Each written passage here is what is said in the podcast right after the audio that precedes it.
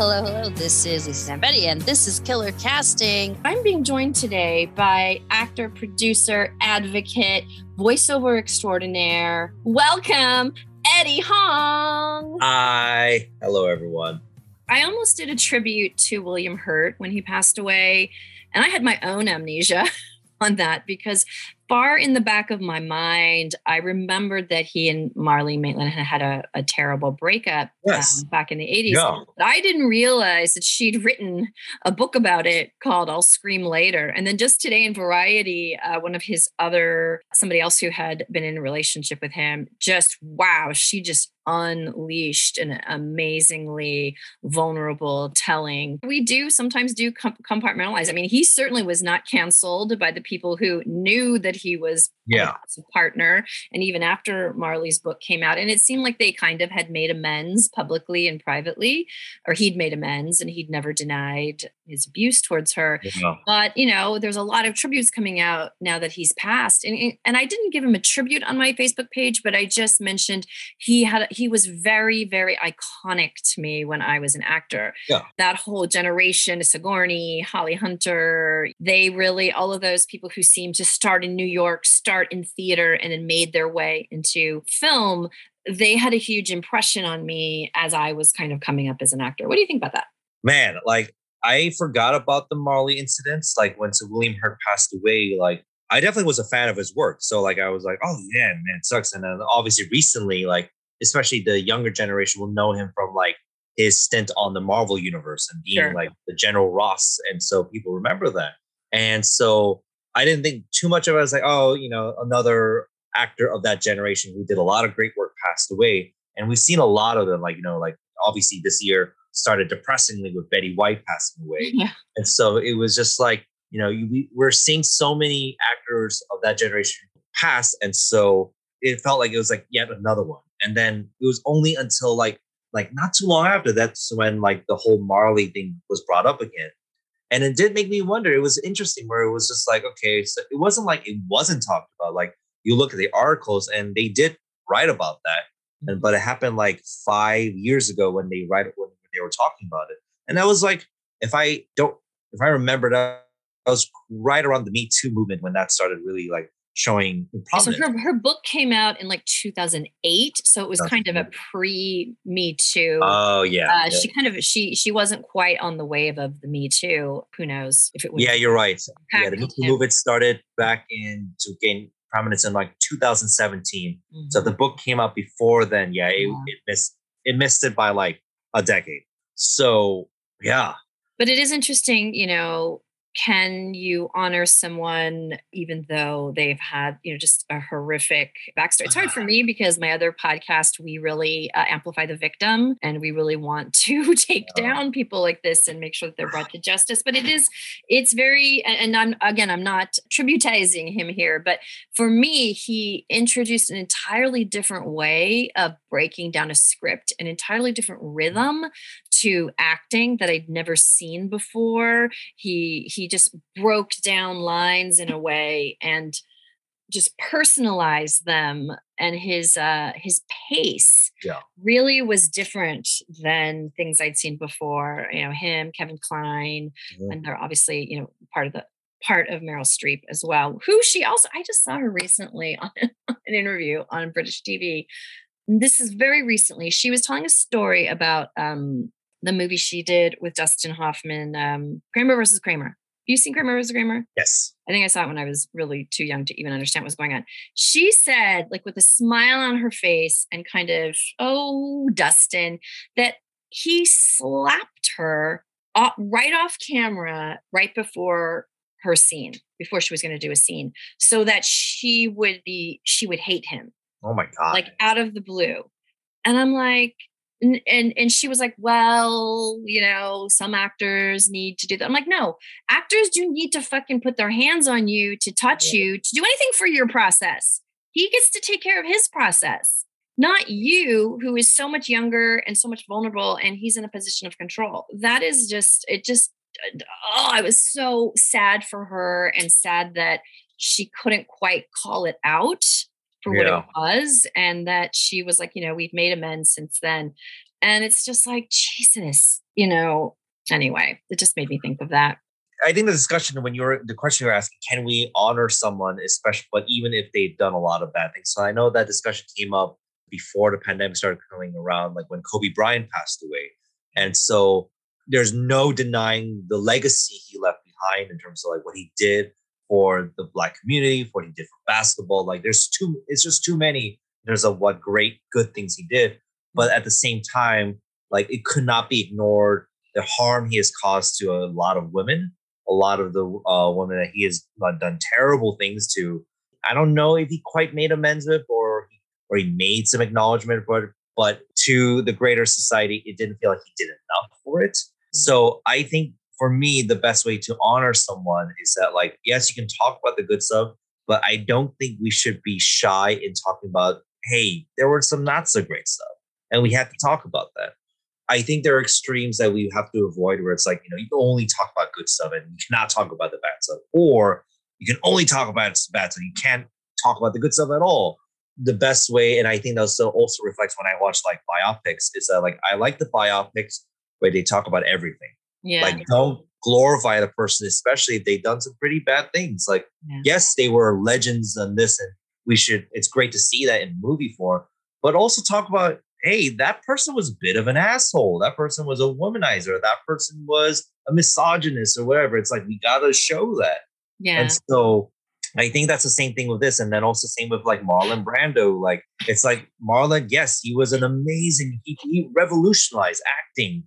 He's done some pretty terrible things like Last Tango in Paris, yeah. what he did to that actress, yeah, unforgivable. Yeah. It's like unacceptable. And so I think but I think it's not just him, it's also just a condition of our society, especially in the entertainment industry. When you mentioned Meryl Streep and what Dustin Hoffman did, it's not just Dustin doing that. It was like this mindset of like, this is what acting needs to be. It's a very patriarchal, very like very machoistic kind of thing, which now slowly we're starting to kind of like break away from that. We're like, you know, we're having more women directors we're having intimacy coordinators we're having mm-hmm. like you know safety on set and you know especially with the whole discourse with the rust incident like you know mm-hmm. even with like guns and like you know dealing with that it's always been like this whole it ties into the whole like you know this mindset that like oh you know let's just be men let's just be macho and we don't need safety we don't need any of these kind of things and now i think it ties into what we were saying just before about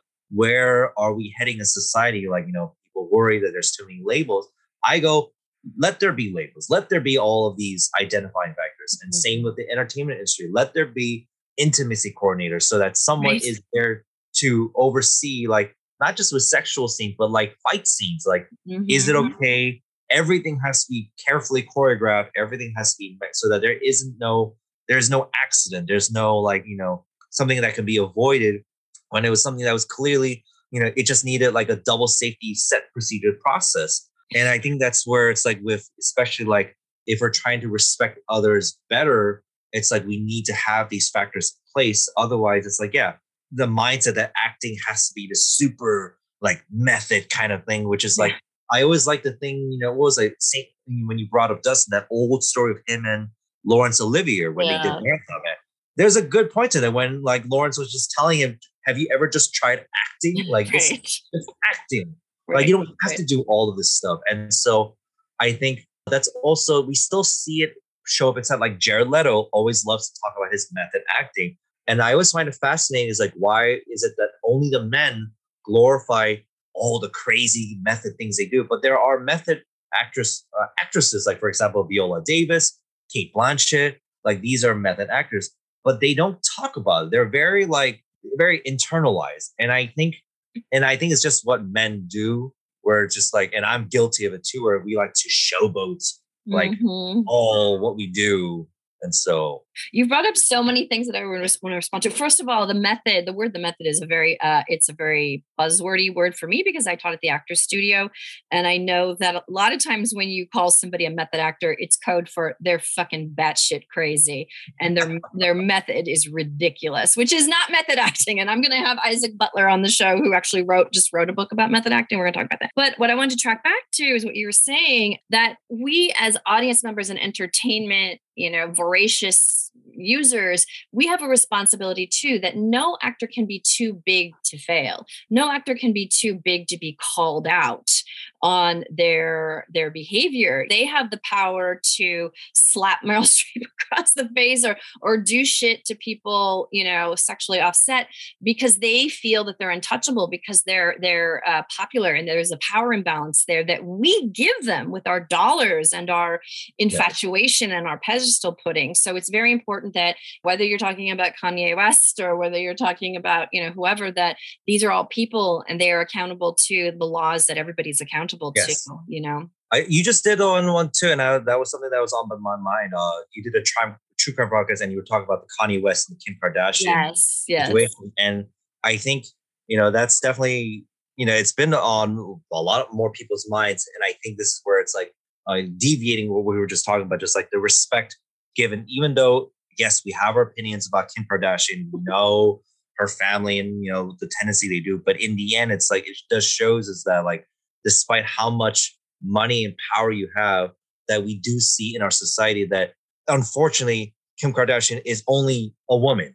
And so because of that, that she can only have so much protecting her that if someone is as aggressive like Kanye is going to be, that it doesn't stop him doing that. Like he can find ways of doing that. And so it's just like, it just shows that no matter how much wealth and influence they have, that in the end, if you are, if you're basically not a white cisgender hetero white dude or just a dude in general, you have so many disadvantages going against you. It's interesting. That, that money cannot protect you. Uh, well, hopefully, talking about it helps to change it. Yes. It opens people's eyes for sure. Oh my gosh. Okay, what else do we have to talk about? Um, that was a good one. That was a good jaunt. What else? Do you tell me you're watching. What are you watching right now? Oh my god, the the most recent show that we, uh, my partner, I love the living daylights of. It's on HBO Max. It's called Our Flag. It's Our Flag Means Death. Oh, I haven't watched that yet, but my friend Samba Schutte is in it. Tell Samba, yes, Samba, we call yes. it the Samba Show. Like you know, we don't call it Our Flag Means Death. We call it our the Samba Show. So when like I knew Samba was working on it for a while, like you know, he was very excited about the show, and yeah. you know, I saw the trailer. And I was like, oh, I don't know. It seems like another pirate show, that kind of then just another and, pirate show. and I was like, oh, you know, it's been, it, you know, it's been a very exhausted genre. I'm like, what more can they do with this? And so when the show came out, and you know, the first, you know, they released it in batches, like three episodes and three and then two, we were instantly addicted because I think what this show did. God, how do I describe it without spoiling too much? Yeah, because um, I haven't seen it yet, but I mean, so obviously the premise is it's about a bunch of pirates, and Taika Waititi is cast in it, which I always love um, watching yes. him act. And I had the pleasure of working. I will just say, yeah, yeah. I think the only thing I can say since you haven't watched it is that why we love the show is that it is so surprising. That's all I'm going to say. Okay, it is surprising in so many ways, and I think it just shows the the best of Taika's like creativity, not just as a producer and a writer and director on the show, but also just like as an actor. This is the best I've seen him perform. Really? And not only just for him, but for Rhys, Dars- uh, Rhys Darby, mm-hmm. uh, who's the main actor of the show. This show finally shows what he can do. Yeah, like, yeah. He's always been like, you know, we've seen in so many projects where he's like an amazing comedic, fantastical actor. But this show obviously not only does that, but they show so many layers, mm-hmm. like so many layers that caught me completely off guard of just like, you know, his character, Taika's character, the rest of the cast, and a commentary they make about certain things. Uh-huh. Oh, I, I, can I can go on like once you start watching, I can yeah, I was gonna go on just wax on poetics about this show. Yeah, yeah, yeah. Love the show. Maybe you can write a blog for, or you can write about it because uh, so it's called "Our Flag Is Death." And Our flag means death sorry, our flag means death. I want to talk about diversity. So our friend Samba Schutte is in the cast and he's on the poster. He's on the fucking billboard going down Sunset. I'm like, and he's like, he's on his Facebook page. He's like posting pictures of himself. Now, Samba is somebody who I have known maybe for a decade. He's Likewise. In, he's come in for me for things. He came in for like he's the kind of an actor who will come in for one role and it's like he's not right for it, but but the director's like, we have to write a role for Samba to be in. He's like six foot three or mm-hmm. something. He's Ethiopian mm-hmm. um, with long curly hair who was raised in Scandinavia. he's just the most interesting. He came to a party at my house one time and he brought the most delicious profiteroles that he made. He's like a Okay. incredible All right, so we had a dinner party with him, his wife, and our mutual friends, and like what was, it was like a chocolate tart cake or something like that. And I was just like, Samba, you could with whipped cream, you could you could open a bakery Yeah. and you make gajillion dollars because Yeah. it's so good. for sure. Anyway, so um, when you, we see, you know, as casting directors, and of course, uh, you know, Ed will agree as an actor, when you see somebody who's been here year after year, slogging it out, just trying to make it, you know, to make it, and you see him platformed like this out of nowhere. I mean, I think, well, he actually was on a series last year, which unfortunately was canceled. I forget what it was called, but anyway, Sunnyside, yeah, yeah. yeah which was his which was his big thing that he was so Mhm. excited about of course Yeah. canceled um but to see him on this this is even bigger you know bigger auspices. I'm so proud of you samba. I love you so much. He's the most gentle beautiful. I mean whenever he he's like the way he talks to you it's it is like a hallmark card. I mean he'll just say things like you are the most beautiful person lisa and you light up my my soul with feathers and or you know or whatever. God. it's just Oh my god. Uh I first met Samba back in 2012. Like I was in a short film, and so they, so the director cast me as the main guy, and then he was like, "We're gonna we're gonna have chemistry reads of you who will play your best friend," and I was like, "Really, a chemistry read for a short film? All right, fine." and so Samba just moved to LA at that point, and he was like, "Yeah, audition." So then, as so there were like the director had his audition, and the callbacks. Samba was one of the callbacks, and they brought him in. And then like there were like five other guys who also read for me, and I was just like kind of like what you were saying about what Samba does and what he is. It's just like I was just like, and I looked at the director. I was like, "There's only one choice. It's Samba. It has to be Samba." And so in the years that I've known him, and I, we had a really good catch up in that the dinner party I mentioned. I'm just like his career has always been, and this is something that I find very inspirational, which is like he he is in an interesting category where it's like the way he looks, even though he is Ethiopian, a lot of people assume he's Indian. Like he Mm, doesn't look like the yeah. typical black person. Yeah. And so because of that, he doesn't get cast in black roles because people don't think he's black and they don't cast him as Indian. Although Tiger Hunter was an interesting story. He got cast in Tiger Hunter because the director thought he was Indian, but he never said he was Indian. Right. So I Until- cast that movie with Emily. oh, okay. Totally thought he was Indian. Totally Oh thought he my god. Okay. And I love that in the movie, I think that's when Samba told me at some point in the movie they realized, oh crap, he's not Indian. We'll make a joke about that. Oh, he's just he's just one of us. He's not Indian. he's just living with us. He's an immigrant of uh, whatever origin who is also sharing this apartment with us. Or yeah. And now that we're talking about it, you know, I have no problem talking because I love him. To, he mentioned something during a dinner party, and then my partner and I went out of our way to find it. So I don't know if he told you that he did. What? you- oh God. Oh man, I'm gonna blast him so hard. I'm so sorry, Samba. He did a he did a version of a Dutch version of West Side Story, but it was gender swapped, where Uh-huh. it was like he played Maria. He was so the character's name Muhammad in this version, and the two gangs were both women and it was like the the white gang of the you know Netherlands and then like the multicultural gang. And so they had and then you can find a trailer. It's Oh up there God. somewhere actually and you can hear the song. They sing the songs in Dutch and Samba he didn't even joke about it. He said the language is not exactly what you call great to listen to. It's not a very pleasant sounding language. So when you have mm-hmm. to sing it in Dutch, it becomes a very interesting hearing experience. And Mhm. so we weren't sure what he meant by that until we saw the trailer. And then we shared it to our friends who know Samba. And then Samba was just like, please, guys, please just pretend it doesn't exist. Just like, so I'm letting the world know, our- Yes. our two viewers right now, that this, so if you just type in Samba Schutte and West Side Story Dutch, you'll find it. Oh yes, we will put this on our Facebook page for Sally and Sam to look at. And um, I now I gotta have Samba on and talk about the experience. I thought you, I I actually thought like before we came, I thought you had him as a guest before. I was like, no, uh-uh. no, I haven't seen him since before the pandemic, but now that you know, I'm, I want to have a big brunch because my kitchen is being renovated and it's going to be really beautiful, and I'm going to invite everybody to come.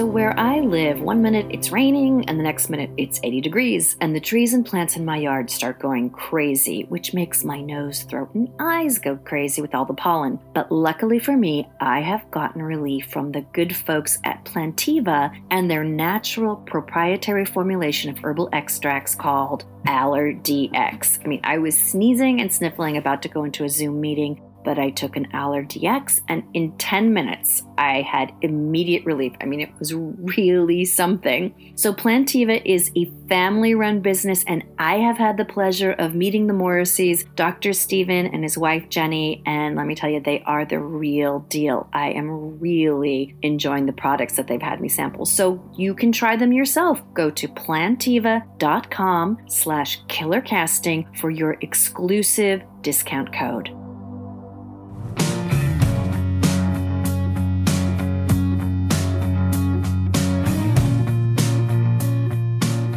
Oh my gosh, uh, this um, this conversation has just gone in so many fantastic ways. Um, was there anything else we were going to talk about? Now, why are you known as the Cinnabon guy? Oh boy, I've always been obsessed with Cinnabon as a kid, and I think uh, when I first when like when I came to Los Angeles, uh, so I moved to Los Angeles in 2010. Williamsburg, Virginia didn't have Cinnabon, and when I lived in Korea for high school, they didn't have Cinnabon. So there was a gap where I didn't have that. I had it when I was a kid, when I used to live in Ann Arbor, Michigan, and so when I came to Los Angeles, I was just obsessed with it. And there was a person who just told me, it's like, hey, you should market yourself with Cinnabon as an actor. And I thought at the time was the dumbest idea I've ever heard. Like, why would you market yourself with a pastry product? But then I just like, you know, fine, why not? So then I just made postcards, just and I, then I started sending it to casting offices. I was like, uh, Edward Hong, the Cinnabon monster, and then it started to work really strangely well, where people were like, you know, they were waiting for they were in a casting office and then they would be like, oh yeah, yeah, get that guy in. You know, the, you know that guy who's really obsessed with Cinnabon. Yeah, just just yeah, just just get him in. And so I was like, oh, okay, so it's having an effect. And so quickly launched because when that time came, the Cinnabon company took notice of me because I was talking about it so much, and it helped when an amazing actress who used to run a blog, her name is Lynn Chen. Uh, uh-huh. She used to uh-huh. run. She used to run a blog called Thick Thick Dumpling Skin, which was about eating disorders and our relationship with food. And so she was like, she just asked me, she's like, Hey, Edward, like, what's this deal about Cinnabon? Can you tell me about it? So then I told her a story. I wrote the story about like how Cinnabon played a role in my life as a kid and, you know, blah, blah, blah, blah. And then the company found it on Twitter because she put it online. And then the CEO of the time, Kat Cole, also paid attention. And then we had like a connection. We like started communicating with each other. This went on for about four or five more years. Oh my god! Like it's 2015 when they were making a movie with Dakota Fanning called Please Stand By, and there was a role called the Cinnabon guy, and so everyone was like the ones who you know saw that on breakdowns was just like Edward, did you audition for this? And I was like, and my manager at the time and my agent was like, yeah, we're we've been trying to get Edward in, but then the casting office unfortunately told uh, Richard Hicks told uh, then they're like, oh, unfortunately, we kind of have the role a little uh, cast a bit. But you know what? Uh, sure, let's just see Edward and see what he can do. So they brought me in, and they, you know, I could tell that I was the only person because they already packed up the office because it was like getting ready for Christmas holidays, and I was right. like, whatever, let me just do it. And then after I did it, a week later, uh, they must have changed their minds because that's when my agent was like, "Hey, you got the role," and I'm like, "Are you sure?" Oh my god! I feel terrible now because I'm like, "What happened to the other actor?" Oh, don't worry about the other actor. Like, you know, you got the role. And I'm like, "Okay." And so then when we shot the role like a week, a month later, the producers of that set were like, "Hey, so we want to talk to you because like."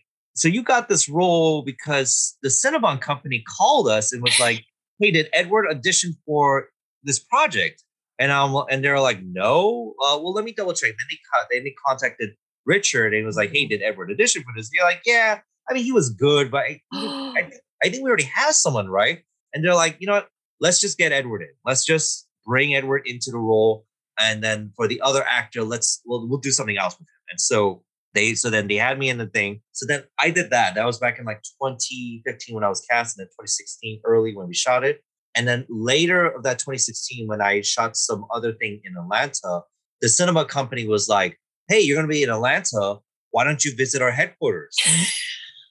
and so I was like, "Okay." So then I went to go see their headquarters, and they gave me a tour of their entire facility. Oh Here's where we make our Cinnabons. Hey, do you want to try our horchata uh, Cinnabon liquor drink? And I was like, okay. And then Kat was there too. It's like, hey, Edward, let's have a random interview with you. And I'm like, okay. And so then we all just had a drunk time there. And so, oh my god. uh, so since then, like you know, it's still you know my my handles are still Cinnabon Mods and all that. I've definitely like chilled the F out in terms of like you know promoting it constantly. Like I'm Cinnabon Mod, so like at this point, people know. I mean, like people have in the past discussed like you know my friend, my casting director friend Jeremy Gordon. Yeah, was always like- love Jeremy. He was passionate about you know. He's like Edward, we need to do something with this. We need to like shoot a web series about Cinnabon. And I'm like, oh, I don't know about that. You know, the idea is always there, like to do something with Cinnabon, and they're always open to it. Like if I asked them, like, hey, Ed, I asked them one time, like, if that if I wanted to use the Cinnabon store, could I use it if I wanted to shoot like some short film on there? And at at at the time, the Cinnabon was like, yeah, sure, just ask us and we'll make it happen. I think the offer's still on the table.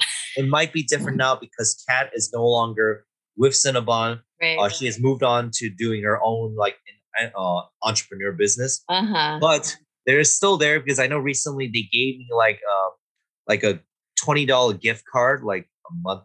Oh, I mean they gave it to like so many other. dollars. I'm, I'm right. not special, Eddie, but you have done what we tell so many actors to do. You manifested your own role into a fucking movie. This is insane. Okay, I had no idea about this. I just thought, I think I remember you bringing Cinnabon to the office, and I thought that you Yeah. were in a commercial, like you were the guy who was in a Cinnabon commercial, and that's why you were so. So what happened was that when we shot it, the company told so we shot it in front of the Cinnabon store in uh where was that? I think it was in Tarzana. And so when you, so then Dakota, so the movie was that Dakota works for Cinnabon, and then and then she goes on a journey to go to Hollywood to deliver a Star Trek script. And so when we shot the scene, like I'm wearing a Cinnabon employee outfit, so is Dakota. And then so we're doing this uh this comedy scene. And then when we finished it, there was a Cinnabon representative there, and they're like, "Hey, you must be Edward, right?" I'm like, "Yeah." Why? And like, and I, "Come- with me. And then I went to I went to the per- went to the with to the Cinnabon store, and they had eight Cinnabon boxes. They're like, "It's all yours." I'm like, "All of this? All of this?" And then like Dakota was just like, "Oh, what? You get Cinnabon?" And then the, and the representative, "Don't don't don't worry, son. We we got you too." Oh, okay, okay, fine. And then she walked away. And then the other actor's like, "Wait, what? You got Cinnabons?" And so I was like, yeah, you want one? They're like, no, no. They're like, you know what? Oh no, no, no. It's gonna make me fat. I'm like, yeah, it does make me fat. So so we got so I got eight of those boxes. And I was like, okay, who should I give these boxes to? And so and so your so at the the at the, your office was one of them.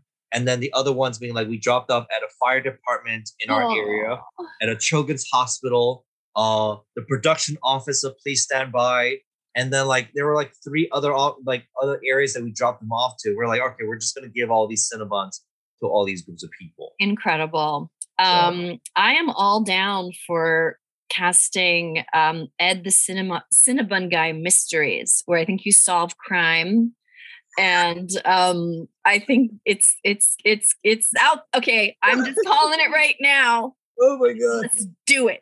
And you Oh, throw. Cinnabons at bad guys, and I don't know. I, I think it's there. I think I think Jeremy is exactly right that we should do an Ed the Cinnamon Guy. Cinnabon. I mean, like it's funny that like the most recent Cinnabon exposure, funny enough, is the what was it? The show Better Call Saul. Because Uh-huh. every season opening starts with Saul working at Cinnabon because they show they show like you know the aftermath of uh, yeah, yeah, Bad. right. but then they that that's how it starts every season and then it goes back into the past of Have how they wrapped that yet? They must. they're they on their wrapped- final season now. They're You got to contact Sharon and Sherry and say. I mean, "Look." they, they know about me. I just I- I Okay. think they they they they they I think what they told me was that like the role like the Cinnabon place, there's no actual actors in it. It's just like Uh-huh. they use the employees of that Cinnabon place for like the scene. right, right. But what a But great. the focus is on. Bob. Yeah. I mean it would have been great. But they did cast me in what was it, the the Perry Mason show. So that's Oh. fine too. It's Oh, it's, that's it's all- awesome. it's all good. Yeah, I had so wanted to cast you on Criminal Minds when it was in production. I think I, I was looking back at my sheets. I think I brought you in three or four times. Probably once as a serial killer, once as a doctor. One, I think the most hilarious audition, I think it was also for Criminal Minds, was like I was like a karaoke singer. It was a, and I think it was a bad, but then I remember the audition said bad karaoke singer. Don't sing well, right. just sing terribly. And so I remember when I came into the office, and so it was you and at the time Scott David, like they were asking you guys asking like, what you got? And so I sang Bohemian Rhapsody in Korean. That was, that was what I did because that's what I do. Like you know, when I used to do karaoke, uh, like I would sing Bohemian Rhapsody in Korean, like terrible. It would just be Okay. a terrible rendition of the song. I'm gonna find you. You're gonna do this for me as we go out. Okay, this is gonna be our outro. Uh, you've been a delight. Anything else you want to talk about? Anything else you want to shout out? You're in so many great things. I saw you in a fantastic short film with um Chris, and I can't remember her last name. Oh Chris Lee, yeah, Chris Lost Dog. Yeah. Oh my God, Lost Dog. Not for the faint at heart, also, but what a beautiful, beautiful short film. And you're doing all kinds of things. Anything you want to shout out? And if you did a film with your fiance or your partner, also, that was like insane. Thank you. Yes. Uh, yes. No, I mean, like, uh, we obviously gave a great shout out to Samba. You Yes. know, hope you have him as a guest. The other shout out just basically being, no, no, good. I mean, like, the, for all anyone who's listening, to our two viewers. Uh, the database that I'm talking about is the PGMVO list. We have our own website, pgmvolist.com. We and that's for people have- who are cast. Wait, I don't think we even explained what it's for. Wait, explain the function of what it Oh is. We got God, into the name of it.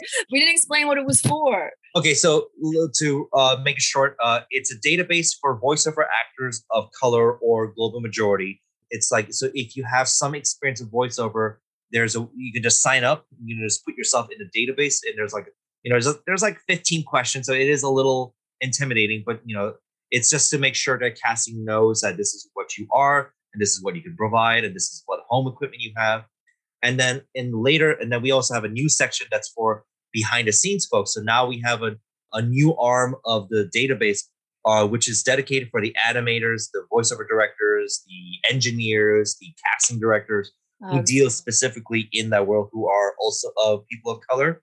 And then at the end is where casting and production companies can uh, request to get access to it. So currently we have over 200 production companies, talent agencies, and casting directors use it.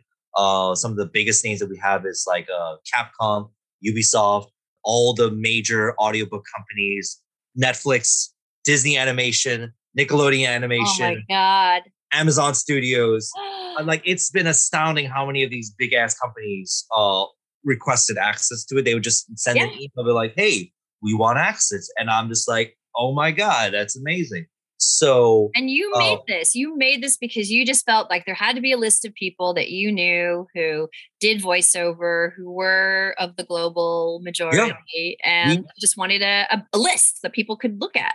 currently, we have almost 1,900 actors on it, and of all, and then they're divided in sections. So we have representing the the Asian community, the Black community, Latin community, the Indigenous, and the Southwest Asian slash Middle Eastern community. Mhm. they're, they're all part of this database. So I think it's been astounding, like where we are, and I think you know it's interesting that the voiceover community. I mean, we, we're seeing it in all like the on camera and the theater community, but the voiceover community like really picked up steam in terms of like trying to be more inclusive of casting and whatnot. And I think TV and films are starting to show more of that, especially TV.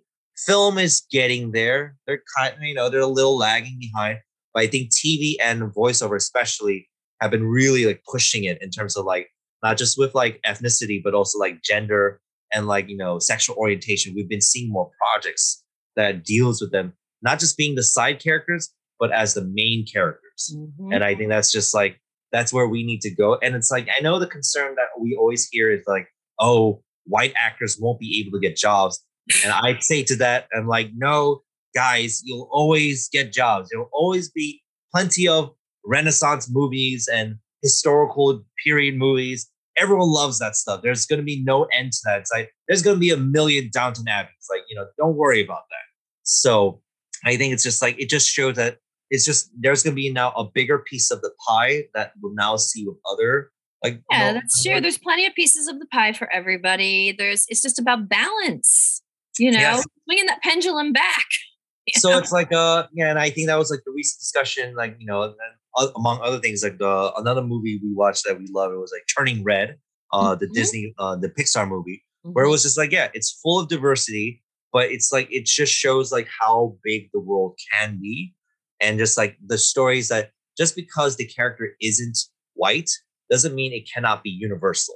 Like mm. it can be a universal story. So it's like the fact that this movie in a way is about female puberty is about you know dealing with periods is about dealing with like you know growing pains. It's like that's something everyone can relate to whether or not you are a boy or a girl or asian or white or not. And so i think when we have more of these stories that can be about other communities but still be a universal thing that just makes it better for everyone Absolutely. Absolutely. Well, I haven't seen that movie yet, but I'm sure that I will. And yes, and I hope to see you in whatever you're doing next. You know, you got to keep me in the loop so that I can amplify it so that Sally and Sam can go see go see it. Um and before we go, would you sing Bohemian Rhapsody for me in Korean? oh my god Or you can send me a tape. So I i'll send you a tape Oh, every day. It- it- I have to get into a certain mindset for that. It, it's, a, Gotcha. it's, a, it's it's a crazy time. You need some soju. You need some uh some Yes. cinnamon and soju. Yes. Oh. and if you're listening, we want to do this detective series with Eddie, the Cinnabon. Uh, just just putting it out there. Uh, you know what? Maybe I can break because I've always had a fascination with film noir. Ooh, love it. You know what? I'll think. I'll I'll, I'll brainstorm. Brainstorm. All right, you talk to to my person, and my person will talk to your person. All right, Ed, it's been so good to see you. It's been too long. Hopefully, Yes. we can celebrate sometime in person. Thank you so much for coming on. Thank you for having me. Casting, absolutely. All right. See you guys later. Sally Sam, stay safe. Bye.